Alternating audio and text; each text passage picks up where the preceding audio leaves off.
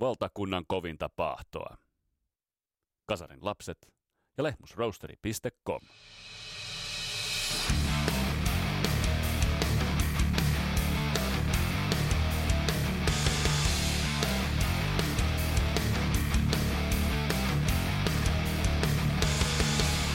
Tässä Kasarilapset-podcastin kaksiosaisessa kokonaisuudessa otetaan käsittelyyn suomalaisen rockmusiikin Suomi-rokin instituutio Eppu Normaali. Tarkastellaan vähän Eppu Normaalin uraa, tuotoksia ja sen merkitystä koko suomalaiselle musiikille yhdessä Mika Kähkösen kanssa. Tuhtisetti tulossa. Mun nimi on Vesa Vainberg, tää on Kasarilapset-podcast. Tervetuloa matkaan mukaan.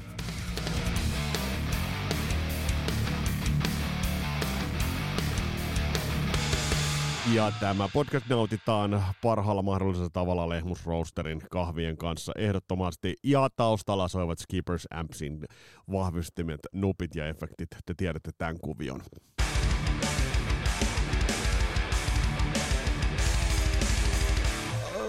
Eppu Normaalista on puhe. Me ollaan Kasarilapsissa käsitelty Suomi-rokin saralta aikaisemmin jo Hassisen kone, Sielunveljeet ja Popeda. Ja on se nyt sanomattakin selvää, että tuohon jatkumoon ja tuohon kaanoniin itse oikeutetusti kuuluu Eppu Normaali. Mutta mä avaan tässä kohtaa vähän, että mitä on myös tulemaan, mitä on tulossa Kasarilapset-podcastissa. Kuten tiedetään, niin suunnitelmat vaihtuvat nopeasti. Se on tämän podcastin D N A, siitä ei pidä hätääntyä. Teiltä on tullut kosolti, kosolti kymmenittäin viestejä liittyen tuohon parhaiten laulajien top kolme listaukseen. Te olette laittaneet todella hienon monipuolisesti sinne erilaisia vokalisteja hyvillä perusteluilla. Ja tämä oli tarkoituksella tehty niin, että mä en halunnut rajata tätä ainoastaan tuohon kahdeksankymmentäluvun pirtaan. Kun mä tein itse aikoinaan tuon jakson noista parhaista laulajista, niin silloin mä, mulla oli se kahdeksankymmentäluku siinä keskiössä. Ja se kaventaa sitä liikaa, koska laulamiseen, vokalismiin ynnä muuhun liittyy niin paljon muutakin, niin paljon muitakin ulottuvuuksia. Te olette ottaneet tästä täkystä kiinni helvetin hienosti. Äh, on viestejä, on ääniviestejä, on On, on perusteluita ja on muuten vierailu yhdestä toisesta podcastistakin. Ja mulla on tohon jaksoon hakusessa myös itse asiassa erään kovan kotimaisen vokalistin äh, haastis. Se ei ole vielä varmistunut, sen takia toi jakso siirtyy. Ja mitä muuta on tulossa? Eve Dingosta aikoinaan tunnetuksi tullut Eve, mutta sitten minun oikeastaan, jos mulle sanotaan nimi Eve, niin kyllä mulle se tulee enemmän mieleen. Tulee hänen loistava soolotuotantonsa. Julkaisi hienon biisin Löytötavaraa. Ja monin paikoin tuosta biisistä, sen vitaalisuudesta ja siitä oikeastaan ihan timanttisesta laadusta tulee mieleen. Likipitään hänen ikätoverinsa, no ehkä vähän vanhempiin, Billy Idol, mitä tekee Steve Stevensin kanssa. Tosi, tosi hyvä kamaa tulee toi Billy Idolin uusi tuotanto on ollut lähes poikkeuksetta. Ja toi Even ensimmäinen biisi oli soundeltaan niin makeen kasaristi soiva ja hieno biisi, että otetaan Eve vierailulle. Kysytään muun muassa se, että miten ihmeessä onnistuvat aikoinaan taikomaan niin helvetin hyvä soundista musiikkia Dance Tigersterin kanssa kahdeksankymmentäluvulla. Vähän kahdeksankymmentäluvun puolivälin jälkeen. Musta se, se edelleenkin, kun kuuntelee tuota, vaikka intiaanibiisiä, niin siinä on, siinä on hito hyvät soundit. Mutta puhutaan paljon muustakin. Ja ei olla käännytty, saatu mitään Suomi-rock-uskoon tulemisen kokemusta. Euge Valovirta on alustavasti lupautunut meille vieraaksi ja tarkoitus on puhua myös itse asiassa Öö, vähän tuosta Panteran niin sanotusta uudesta tulemisesta, Zakk Wildesta, Randy Rhoadsista ja kitarismista yleensä, ja kitarakamojakin vähän fiilistellään, mutta palataan tohon. Eli tätä kaikkea, ja sitten Deep Purple Safka totta kai Christian Huovelinin kanssa, ja kiitos myös kaikista noista Queen-kommenteista, niitä on ollut mukava lukea. Mutta he lähdetään menemään pikkuhiljaa kohti ö, päivän aihetta, ja Eppu Normaalin ura on hienosti jaoteltavissa, joten tämäkin on kahdessa osassa, ja tässä ensimmäisessä osassa katsotaan, miten pitkälle itse asiassa päästään ja missä kohtaa sitten jaataan sitä toiseen osaan, mutta lähdetään liikkumaan pikkuhiljaa kohti Eppuja.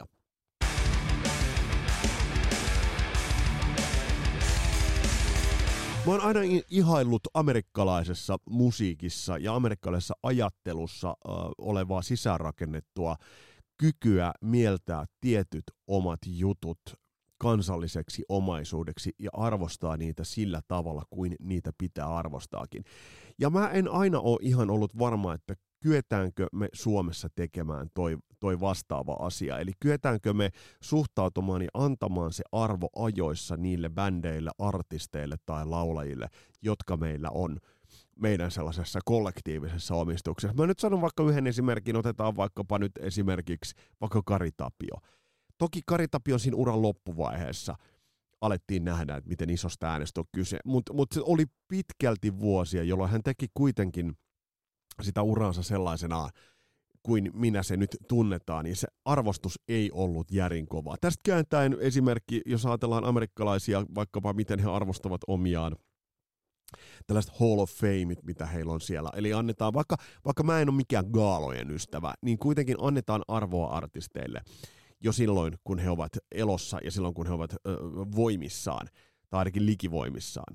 Eli annetaan arvoa sille musiikille. Osataanko me Suomessa tämä aina tehdä? Tämä tuli mulle mieleen Eppu Normaalista, kun tätä jaksoa valmistellessa ja, ja Mika Kähkösen kohtaavataan loistava musiikkimies ää, alunperin Parikkalasta, niin ää, ää, kun mä tätä valmistelin, mä aloin miettiä, että ollaanko, osataanko me arvostaa vaikka esimerkiksi Eppu Normaalia ihan sen merkitystä sellaisena kuin sitä pitäisi arvostaa, koska se on kuitenkin toiminut useilla vuosikymmenillä ja luonut sitä musiikillista kaanonia, musiikillista oikeastaan äh, perintöä, jonka se jättää jälkeensä ja miten omalaimaisesti se sen tekeekään. Mutta hetken päästä toivotetaan tervetulleeksi Mika Kähkönen. Mulla on Mikalle yksi kysymys, joka itse asiassa liittyy liki vuosi sitten tehtyyn Popeda-jaksoon.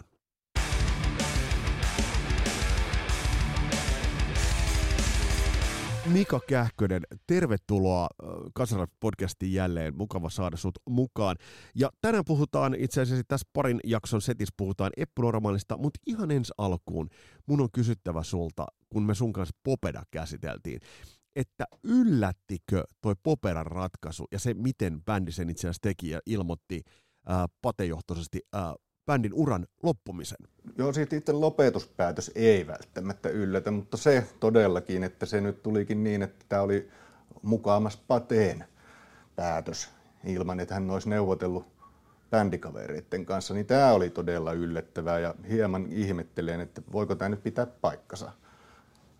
Jos Popeda meinaa jatkaa ilman Patea, niin minä hyväksyn sen siinä tapauksessa, jos se on Popeda Revisited tai joku tällainen, olkoon sitten nimi vaikka Ladaa tai muuta, mutta tota, ei nyt kyllä ihan pelkällä Popedalla voi ilman Patea jatkaa. Kyllä se erikoiselta niin, tuntuisi. Koska Pate on Popeda ja tosin viimeiset vuosikymmenet myös Kostello on ollut osa mm. Popedaa, mutta ilman Patea ei ole oikeaa Popedaa, se nyt on ihan selvä kaikille. Mutta kyllä siinä vaiheessa, kun tehtiin Popeda-jakso, niin minä jotenkin ajattelin, että se olisi kyllä jatkunut vielä ehkä pikkasen pidempään, mutta mut olihan Paten tavallaan, miten se argumentoi, niin olihan se ihan looginen. Olihan se ihan looginen. Eihän ole mikään nuori mies ja just luin jostain, että niitä kuulovaurioitakin on. Ah, okei. Okay. Näin, mutta tämä on Joo. just, että niin kuin joku Popeda, ihan samoin kuin Eppu Normaali, nehän on, on aurinko, kuu ja Eppu Normaali ja Popeda, että ne on aina ollut. joo, joo, toi on ihan totta. Ja itse asiassa tästä päästään, tästä päästään tämän kertaisen jakson, jaksoparin aiheeseen. Eppu Normaali. Kun, kun Eppu Normaalia miettii, niin kuin sanoit, että tuntuu, että se on aina ollut. Onko väärin tai oikein sanoa, että Eppu Normaali on suomalaisen, se on niin kuin Suomi-rokin ruumiillistuma ja instituutio? Se on täysin oikein sanottu. Siis Eppu Normaali on Suomi-rokin Kekkonen, nyt kun Juisea ei enää ole. Ja tarkoitan tätä pelkästään hyvässä mielessä.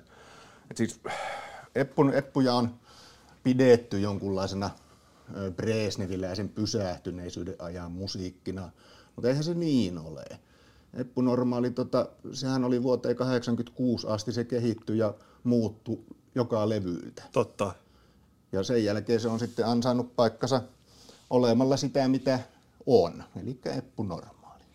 Ja onhan toi bändin kehityskaari, jos, jos tuttuun tapaan lähdetään sun kanssa, niin kuin hyväksi havaittiin, äh, Sielunveljeet ja Hassisen kone osalta ja, ja myös Popeda osalta, kun lähtee tavallaan kronologisesti menemään, niin se, mihin Eppu Normaalis on kiinnitetty aina huomiota, on se tavallaan ne lähtökohdat. Et sehän tuli uuden aallon yhtenä kantavana tai yhtenä merkittävänä uuden aallon nimenä millaisen paino, kun sille annettiin jossain vaiheessa aina sellainen painoarvo, se nostettiin aina esiin, mutta onko se enää sellainen asia, kun nyt vuonna kaksituhattakaksikymmentäkolme me puhutaan epuista, niin onko se sellainen, minkä mainitsisit ensimmäisen viiden minuutin aikana, ne lähtökohdat? No jos ei meillä olisi noita levyjä tuossa mukana, niin en, koska se on, sehän loppujen lopuksi se, no sanotaan nyt punk, sehän oli heillä vaan sen ensimmäisen levyyn, mm. se ihan silkka punk.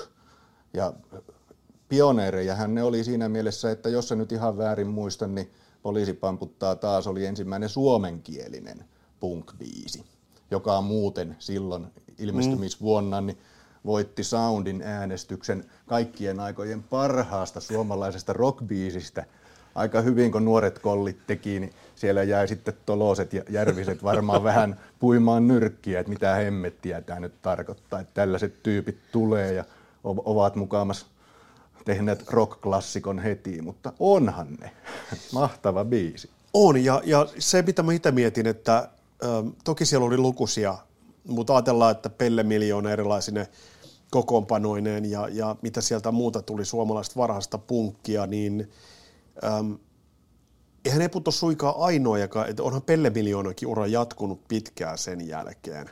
Et siinä mielessä mielenkiintoista nähdä, että, ja se, että mitä sieltä sitten tuli Hassisen kone jälkeiset ja muut. Mm. Eli toi punk ei ollut vaan semmoinen ulossylkäsy, ja se oli sitten siinä. Ei, vaan siis sehän määritti oikeastaan koko kahdeksankymmentäluvun alkua, että vaikka ne punk-bändit ei tietenkään kaikki jatkaneet sillä, sanotaan nyt tuollaisella Agnepop-linjalla, vaan ne kehittyi sitten mm. kukin mihinkin. Esimerkiksi Hassisen kone kehittyi sitten loppujen lopuksi jopa siihen progeen suuntaan. Niin kyllä se punk määritteli sen sukupolven, joka siitä innostui sopivan ikäisenä, eli sanotaan niin kuin teini-ikäisenä tai alle parikymppisenä noin yleensä, niin silloin vuonna seitsemänkymmentäseitsemän seitsemänkymmentäkahdeksan. Ja aika monet on sitten jämähtäneet ainakin meistä musiikin kuuntelijoista siihen, että kaikkea verrataan siihen punkkiin. Mikä nyt Eppu Normaalin tapauksessa, kun siihen asti milloin päästään, niin sehän oli todellakin vaan alkusysäys. Ja liikkeelle lähtö. Niin, ja punkhan on siis jatkumoa viidenkymmenenluvun rock'n'rollille. Miten tajuttiinko sitä silloin? Mutta siis tota, me on liian nuori, me on syntynyt seitsemänkymmentä, eli me oli vuonna seitsemänkymmentäseitsemän meni vasta ekaa luokalle. Mutta tota, Mutta kyllähän mekin silloin, vaikka me oltiin nuoria, niin kyllähän me nähtiin silloin nähtiin, ne isommat, isommat pojat ja isommat tytöt. Niin. Joo, ja siis me otin tähän tämän Eppu Normaalin video jää pystyyn, loistavasti nimetty D V D-kokoelma, niin kattelin, että täällä on tullut Iltatähti-ohjelmassa vuonna seitsemänkymmentäkahdeksan tämä legendaarinen Rääväsuita ei haluta Suomeen, mitään juontaja, olikohan Ilkka Hemming, närkästeli oikein kunnolla. Ja sitten oma ensimmäinen muistikuvani on Niet Niet. Oisin voinut vannoa, että se on levyraadissa, mutta täällä kyllä lukee, että tuubi. Niin tämä on kulkenut meidän mukana tämä punk, vaikka oltiinkin aika pieniä. Joo, kyllä kyllä. kyllä, kyllä. Ja me tullaan tässä niin kuin sivuamaan myös sitä, että miten tämä vaikutti yli generaatioihin. Mutta nyt meillä on, on kunnioitusta herättävä nippu vinyylilevyjä, joiden päällimmäisenä meillä kumeilee vastaanpanematon Agnepop-vinyyli, jossa on yläropat paljaana, hyvin nuoria poikia. Voiko, voiko Epuista tässä vaiheessa puhua ilman, että me puhutaan Poco Recordsista ja, ja Epe Heleniuksesta? Ei tietenkään, koska tota, Epehän laukas nyt sitten omalla tahollaan tämän nimenomaan suomenkielisen punkin. Ymmärtääkseni minä en ole punk-asiantuntija. Mutta siis ajattele sitä, me piettiin vuosi sitten se Popeda-sessio. Mm. Niin. Epe löysi Eppu Normaalin samana vuonna suunnilleen, kun löysi Popeda. Molemmat porskuttaa edelleen kaikesta huolimatta jollain tavalla ainakin. Ja tämähän on hieno levy. Siinä on sitä nuoruuden energiaa. Me tota jollain tavalla laittaisin tämän Eppu Normaalinkin silleen erilaisiin kehityskaariin. Ja tästä Agnepopista voitaisiin sanoa, että tämä on niinku se lapsuus. Joo. Lapsuus tai sitten se kaiken hurjin nuoruus. Ja tämäkin levy on muuten aika hyvä ajankuva sikäli, sikäli että ajatellaan vaikka Kaljaa nuorille biisiä. Joo. Ja, ja siis se, että kyllähän täällä kuitenkin on, on vähän tökkimistä ja kantaanotto, vähän viidenkymmenenluvun rokkareita tökitään pikkasen täällä. No se on se punk, punk ja yäk. Just näin. Ja myös Kekkonen no. on täällä. Oliko tässä kantaaottavuutta ihan, ihan niin kuin millaiseen mittasuhteisiin laittaisit tuossa kohtaa nuorten kundien lyriikat, koska kyllä tuossa kuitenkin, niin, niin, niin, kuin, niin kuin sanoit, punkissa vähän tökitään sinne tänne, niin tuossa todella niin tehtiin. Joo, tässähän on siis suurin osa lyriikoista, jos en valehtele, niin on tota Mikko Saarelan, rauha hänen sielulleen. Mikko Saarela, itse asiassa on täällä aika paljon Martti Syrjääkin, mutta Eppu Normaalihan ei ottanut punkkia samalla tavalla vakavasti kuin vaikka Pelle Miljoona. Mm. Ja niillähän olikin aina vähän sellaista, että Eput naureskeli silleen, että kun Pelle on niin kauhean vakava. Martti sitä jossain haastattelussa joskus selittikin, että, että kun he halusivat tehdä niin kuin toisella tavalla, että sehän on hienoa, että poliisi pamputtaa. Niin. Että se on kivaa, että nyt lähdetään tekemään hyvää biisi siitä, että miten mahtavaa on, että poliisi vetää pampulla päähän. Että niillä oli aina se huumori, mutta Eppu Normaalilla, vaikka siellä on huumoria ja vaikka se saattaa joitakin ärsyttää, niin se ei ole sillä tavalla päälle liimattua kuin esimerkiksi Juisella, mm. jolla huumorirallit ja sitten ne vakavammat biisit niin vähän riitelee keskenään. Joo. Tai sitten Popedalla, millä menee niin älyttömäksi se huumori, että se vaatii sitten jo kuulijalta melkoista kärsivällisyyttä tai fanipoikuutta. Oliko tässä enemmän, jos Darknen poppia ajatellaan, niin oliko tässä enemmän Ramonesia vai Pistolsia, Sex Pistolsia? Siis sehän lähti Ramonesilta. En tiedä, pystynkö noin syvälliseen ajatteluun, koska minä en ole koskaan itse ollut silleen punkkari, mm. vaikka tykkäänkin kovasti punkista. Kyllä minä väittäisin, että Ramones tässä enemmän kuin... Kyllä mun mielestä kans. Joo, on. Mutta molemmat siis Sex Pistols ja äh, Ramones, niin Sex Pistols soitti Chuck Berryä suunnilleen mm. ja sitten Ramones taas veti tällaista surfia ja kuudenkymmenen luvun tyttöbändin musaa. Ne vaan teki sen pikkusen rankemmin ja pikkusen nopeammin. Ja nyt jäin oikein miettimään, että kyllä jotenkin tästä ehkä on sellainen ramonesmainen, ajatellaan poliisi pamputtaa biisiä tai, tai muita, niin semmoinen ramonesmainen tavallaan ehkä niin kuin tavallaan groove ja sellainen kulkevuus. Ja ehkä huumori, se huumori, mikä siellä on, niin se on ehkä sitä. Joo, siis samalla tavalla niin kuin Ramones, että vähän kieliposkessa niin. Nämä liimanhaistajajutut Ramonesilta ja muut, että ei nekään nyt ihan sataprosenttisen vakavissaan sitä hommaa vetää.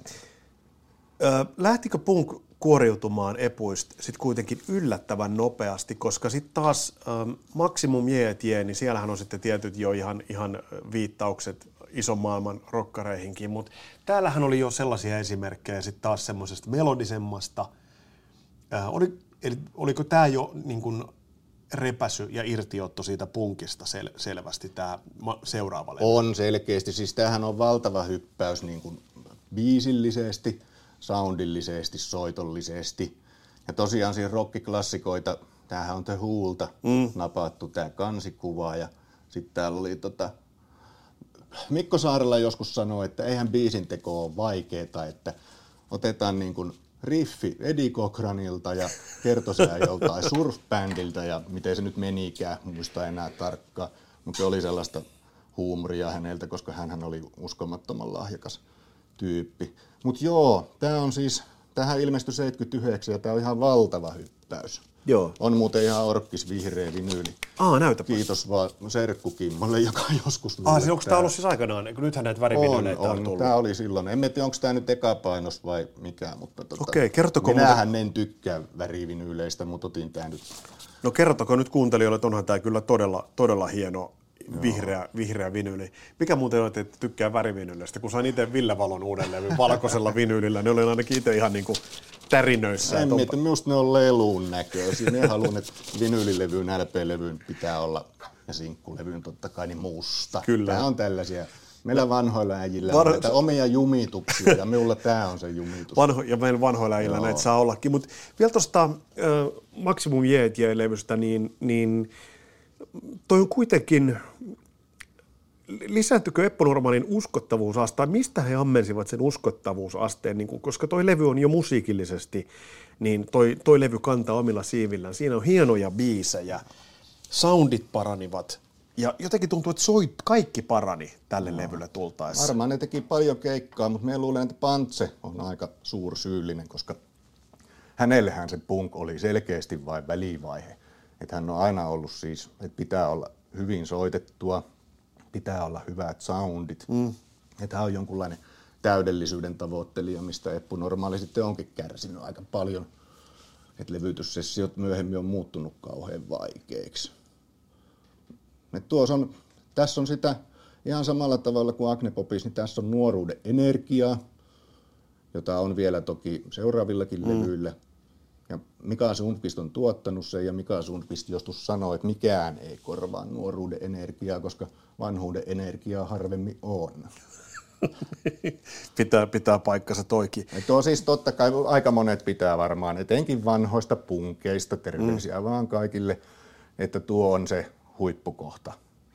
Suomi, tu- tämä on niin kuin Suomi-punkin sellainen. Niin, tai siis ainakin Eppu Normaali huippukohta, että tuon jälkeen mentiin vaan alaspäin, mutta kaikilla on oikeus omiin mielipiteisiinsä, vaikka ne olisi vääriäkin. Eli, eli siis sun mielestä tämä on niin kuin Eppu Normaalin? Ei. Vai, vai monen punkka? Ei, vaan siis yleensä. Niin, niin yleensä. Kyllä me pidän tuota ehdottomasti yhtenä Eppu Normaalin. Me jaan sen niin kuin jaksoihin, ja tämä on seuraavan levyn eli Akun tehtaan kanssa vielä sitä nuoruuden intoa. Ja onhan tämä omalla tavallaan kaiken täydellisin Eppu Normaali levy. Täällä on paljon sellaisia asioita, joita on liitetty Eppu Normaaliin. M S L Studio, Ylöjärvi, Mika Sundqvist. Eli, eli tavallaan, ja sitten se mielenkiintoista tuottajaksi merkitty kuitenkin Mikko Syrjä tä, tässä levyssä, eli sinällään ihan mielenkiintoinen. Kyllä tässä... Pantse rupesi tässä vaiheessa tuottamaan ja on siitä asti tuottanut ja joo. Sillä selvä. Miten Aku Tehdas sitten tähän? No, Pysyikö pys... taso?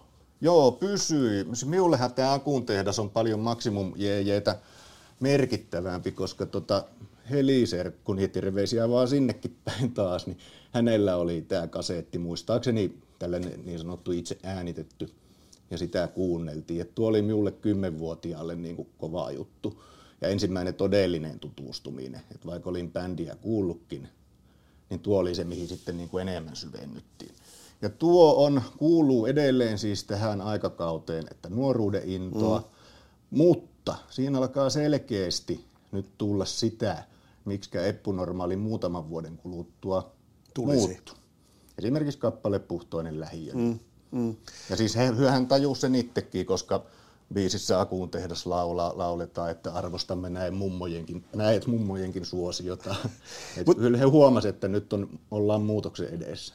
Mutta tännehän ui pikkuhiljaa niitä melodisia sävyjä. Ajatellaan Pantsen kitarointia, ajatellaan sitä, miten ne kitarat on rakennettu, miten ne kappaleet on rakennettu. Niin sinne kuitenkin alkoi uida monipuolisempia musiikillisia vaikutteita jo. Että ei jos, niin kuin jossain vaiheessa oli puhetta, että sitten kun tuli tyyliin rupisia riimejä ja, ja äh, kahdeksas ihme, että siellä otettiin jotain Knopfler-vaikutteita. No varmasti otettiin, mutta, mutta se musiikillinen hienostuminen, onko näin, että se on alkanut jo täällä niin sanotusti poikavuosien aikana? Kyllä, se alkoi niin viimeistään Akun tehtaalla, mutta tuo Maximum jee jee, kuten tuli sanottu, niin oli jo sen verran iso hyppäys Agnepopista, että se on ihan normaali kehitys.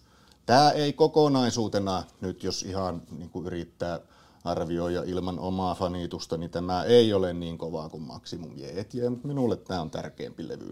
Voisi kuvitella, että siinä on tapahtunut klassinen siinä vaiheessa, kun bändi vakiintuu, levyttäminen jatkuu, keikkailu lisääntyy muun muassa, varmasti, varmasti syö tota. Mutta eikö tuo ollut aika hienoa aikaa, jos ajatellaan sitä Suomi-rokin juurikasvusta? Oli, siis tämähän Eli... oli just mahtavaa aikaa.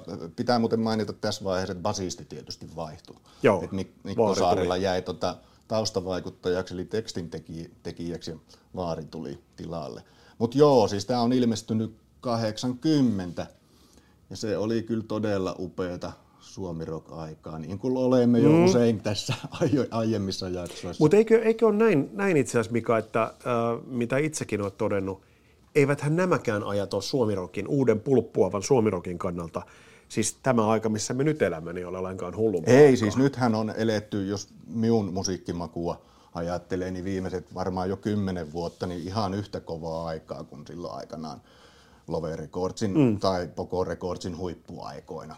Ja tämä on mun mielestä, tämä on mun mielestä sellainen asia, jota, jota on, on niin kuin syytä alleviivata, ettei et, et vaan ripotella vaan mm. tuhkaa päälle, että ei. kahdeksankymmentäluvun alku, alku oli kovaa. Ei, ja kovaa nimenomaan aikaa. Se tulee nyt tällä hetkellä sieltä pienlevyyhtiöiden ja tota artistien itsensä. Joo, mutta sitten aika klassinen, on kuin Kissillä konsanaan. Kolme studiolevyä ja sitten tulee Alive elävänä Euroopassa, onko tässäkin jonkinnäköinen tämmöinen viittaus suuren maailman staroihin, mutta toi on, toi on mielenkiintoinen paketti. No se on mielenkiintoinen paketti ja muistan kyllä, että sitä soitettiin radiossa ja muuta, ainakin Roadhouse Bluesin ääniin joskus. Ja siis sehän on siinä mielessä huimaa, että siinä on nimittäin pojilla vauhti päällä. Joo. Että ne on, ei ne nyt tuplaamalla ole ne temput tota, studioversioihin, mutta kyllä siinä hirvetä vauhtia mennään.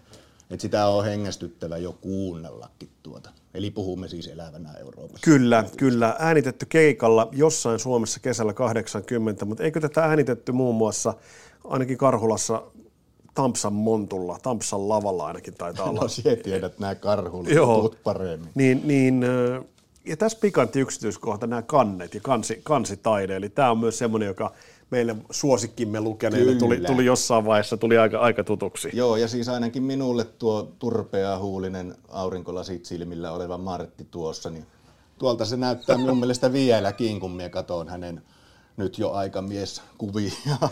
Ja se, mikä siinä on muuten mielenkiintoista, niin se asento, missä hän roikkuu siinä mikissä, joo, niin se on, se on hyvin itse asiassa, ja kyllä koko bändin tunnistaa tuosta kyllä on ihan heittämään. Tämä on upea, upea karikatyyri kyllä. Mitä muuten tohon aikaan nuo live-levyt? Niitähän kuitenkin julkaistiin. Suomi, niin kuin Suomi-rokin bändit julkaisivat tuli live-tallenteita. Ainakin, joo, ainakin Pelleltä tuli näyttämökuvia, en muista yhtään nyt vuosilukua.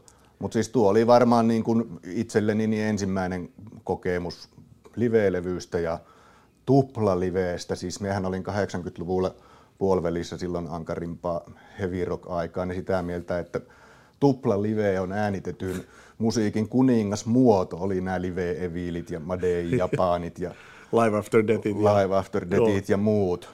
Mutta nyt minä olen kyllä toista mieltä. Vinyyli, vinyylisingle on äänitetyn levyyn kuningasmuoto, mutta tota, kaikki kunnia tupla liveelle edelleen. Ja varmasti, varmasti siis tuo arvokas dokumentti kuitenkin, on, on, on. Liki kulttuurihistoriallinen dokumentti. Eihän no, Eppu Normaali varmaan koskaan tuon jälkeen enää ollut noin huimassa tai ainakaan noin nopeassa vedossa. No itse asiassa ehkä tällä Tuuliajolla kiertueella, joka oli seuraavana vuonna, josta tämä levy on ja josta tuli se loistava elokuva, joka tiivistää koko sen kahdeksankymmentäluvun alun Suomi-rock-meiningin, niin, kuin, niin siinähän niillä on hirveä menoa kyllä vielä päällä. Öm, päättikö tämä Elävänä Euroopassa yhden Eppu-aikakauden vai päättikö sen jo Akun Tehdas? Sanoit, että tässä oli se live, live-nopeus, joo, oli jotain, mitä, mitä ei sitten ole ollut. Oliko tämä yhden joo luvun? Laitetaanko tässä yksi Eppu-luku?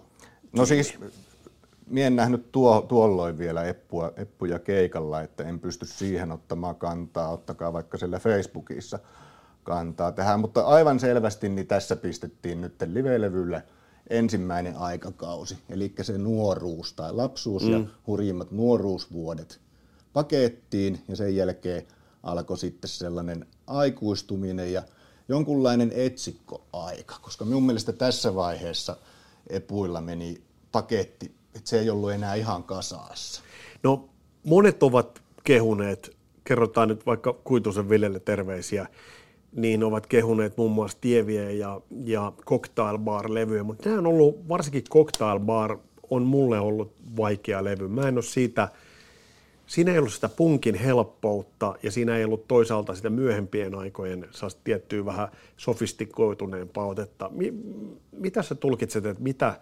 Mitä tuossa vaiheessa tapahtui Epuille ja mitä tapahtui koko Suomi-rokille? Luultavasti Epuille tapahtui tässä vaiheessa se, että hyö ei tienneet, että mitä heidän pitäisi tehdä.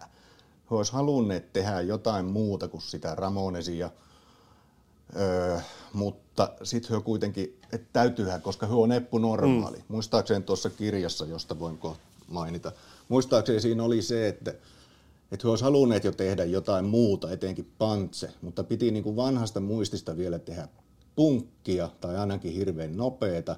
Ja sen takia tuosta tuli vähän sellainen minun makuuni omituinen levy.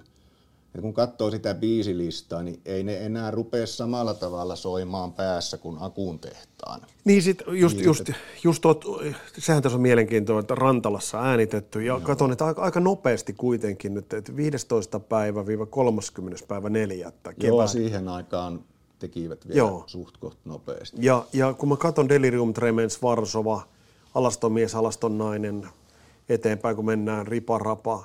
On nämä tuttuja no, nimiä, on, tuttuja on tuttuja nimiä, nimiä mutta ei, ei tämä siinä mielessä... Tämä se ei... Ehkä tuossa seuraavalla levyllä vielä korostuu enemmän se, että ne itse biisin nimet ei aiheuta semmoista reaktiota, että rupeaa välittömästi laulamaan sitä. tämä ei ole helppoa musaa. Se ei ole helppoa musaa, että se on niinku, no, en nyt oikein tykkää enää tässä vaiheessa käyttää sitä punk-termiä ollenkaan. Sanotaan, että he yritti tehdä vaikeata musaa, mutta liian nopeasti, siis noin niinku tempollisesti. Joo. Et sen tuon, palaan edelleen tuohon Tuuliajolla elokuvaan ja levyyn, niin siellähän ne jotenkin tota vetää ne samalla elävänä Euroopassa mm. tempolla, mutta ei se enää kuulosta niin kivalta. Tuuliajolla olet maininnut nyt parikin kertaa. Miten tärkeä? Sanoit, että se on hyvä otos tuonne Suomi-rokkiin. Joo, se on mun mielestä uskomattoman hieno Kauris Mäen tekemä tai Mäkien, miten se nyt olikaan, tekemä elokuva, koska se pistää jollain tavalla pakettiin sen ajan Suomi-rokista, kun siihen ei päässyt tyylikonsultit tai managerit liikaa vaikuttamaan, että siellä äijät veti sortseissa tai villapaijassa aivan välittämättä siitä, millä ne näytti, miltä ne näytti. Et se on niin kuin erään aikakauden, voisi nyt puhua melkein, että se oli erään aikakauden loppu. Et tuon jälkeen alkoi pikkuhiljaa ammattimaistumaan sitten se homma, joka on nyt sitten päätynyt tähän, että lasketaan Mm. segmenttejä, algoritmeja. algoritmeja mm. Joo. Ja onhan se hieno Saimaa-ilmiö dokumentissa päästä niihin pöytä, pöydäkeskusteluun, se oravaryhmät ja muut siellä, kun mm. hekottaa, niin vaikka se on täysin aivotonta läppää, mutta siinä on, jotenkin pääsee ikään kuin ulkopuoliseksi siihen pöydän, pöydän äärelle istumaan ja hekottamaan. On, mutta onhan se tavallaan hirveätä katsoa, kun ajattelee, että siellä mentiin viinan voimalla niin kuin päivästä ja viikosta mm. toiseen, niin mm. ei sitä kyllä, no ne oli nuoria miehiä, että ne saattoi vielä sen kestää, mutta kyllä. Ei onnistu nykypäivänä. Mutta siis minä en sano, että tämä Cocktail Bar on huono levy, tämä on monien suosikkilevy, niin on. Mutta itselleni tämä ja sitten tämä seuraava, eli Tie, tie vie. vie, niin nämä on sellaista etsikkoaikaa, että paketti ei ollut kasassa. Ja Pantsehän oli siinä vaiheessa vähän sitä mieltä, että hän niinku rupeaa tekemään biisejä ja antaa ne jollekin muulle, koska rupesi tulemaan tällaisia kuin Murheellisten laulujen mm. maa esimerkiksi, joka muuten mun mielestä pitäisi laittaa Suomen uudeksi kansallislauluksi, koska kaikki osaa sen. No nyt itse asiassa, Mika, otit, otit puheeksi kappaleen, josta halusikin puhua. Jos, jos puhutaan Tievien levystä, niin miten paljon Tievien levyä tavallaan lainausmerkeissä pelastaa siinä määrin, kun sitä nyt ylipäätään tarvitsi pelastaa yhtään mistään, se fas, fakta, että sillä levyllä on kappale Murheellisten laulujen maa. No niin, minun mielestä se pelastaa tämän täysin, koska tota, tässä kun katsoo näitä biisin nimiä, Kuulen parran kasvun, mm. jackpot, jackpot, Jumalan poika ja niin edelleen, niin kyllä minä nyt näitä hieman muistan, koska minä tätä niin, podcast, niin. podcast-sessioa varten kuuntelin näitä, mutta ei ne niin kuin hirveästi sano mitään. Tuota Pahaan puun metsää taittiin just faseissa kehua. Joo. Se on ihan hieno biisi. Ja nyt kun mietään kuuntelin pitkästä aikaa, niin ei se missään tapauksessa ole huono levy. En yritäkään mm. sanoa sitä, mm. mutta se on vaikea levy. Ja siinä on selkeästi, että nyt ei bändi oikein tiedä, mitä tehdä. Että täydellisesti nappaa vaan tuo Murheellisten laulujen maa.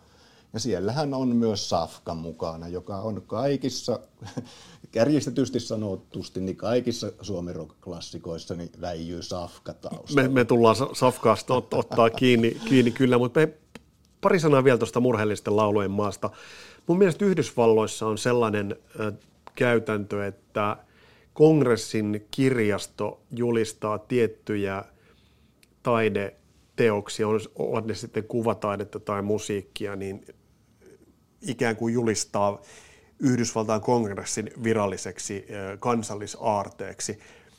Sä sanoit jo tuosta Murheellisten laulujen maasta, mutta mulla tulee ihan kylmät väreet, kun sitä, sitä kappaletta pohtii. Onhan se kyllä, se on huikean iso kappale. On, ja se on eräänlainen kansallisaarehan. Niin, tätä, tätä just nimenomaan tarkoitat. tarkoititkin, joo. Öö, mitäs mun piti Milla, sanoa? Millainen suonenveto se on bändille ollut? Siis sehän on kaikin puolin. Mä muistan, kun itse kuulin ensimmäistä kertaa Murheellisten laulujen maa, niin, niin se hämmensi silloin. Ja edelleen tänä päivänä, jos ton kappaleen ja kun sen kuuntelee, niin siinä kaikessa kaikkeudessaan, niin se jollain tavalla hämmentää. Siinä on jollain tavalla, siis vaikka se on todennäköisesti kirjoitettu vitsinä kaiken maailman näille elämänvalttikortit tyyppisille itkuvirsille, mutta siellä huumorissa, kun siellä piilee se syvin totuus, niin siinä on kyllä niin hienosti jonkunlainen suomalainen miesmyytti mm. purettu. Et siinä on, siinä on se, mitä me itsessämme pelkäämme tavallaan. Et ei kai meistä nyt tuu isiemme kaltaisia ja muuta tällaista. Mutta se on saatu niin iskevää ja kuitenkin humoristiseen muotoon, että se ei ajeuta ahdistusta. Jos tuossa tehtäisiin elokuvaa, niin sehän olisi niin kuin tota kahdeksan surman luotia, että ei sitä pystyisi ainakaan kovin pahassa morkkiksessa katsomaan. Mutta lauluna se toimii. Mutta jo tähän mennessä, nyt puhutaan, mistä vuodesta nyt puhutaan, kahdeksankymmentäyksi vai kahdeksankymmentäkaksi? Mm, nyt puhutaan, hetkinen, täytyy ihan luntata, kahdeksankymmentäkaksi. kahdeksankymmentäkaksi, joo. Niin bändi ei ole ollut hirveän pitkään kasassa. Ei, Ni, joo. Niin, niin me ollaan siis tähän mennessä jo niin tehty puhasta punkkia, ja sitten kitarapoppia, ja nyt melkein progea. Ja nyt melkein progea. Ja sitten tuommoinen kansalliseepposkin siinä sivussa. Niin joo, niin kuin Mit? silleen sivussa. Ja mitä? Kolme, neljä vuotta bändi on ollut. Kyllä.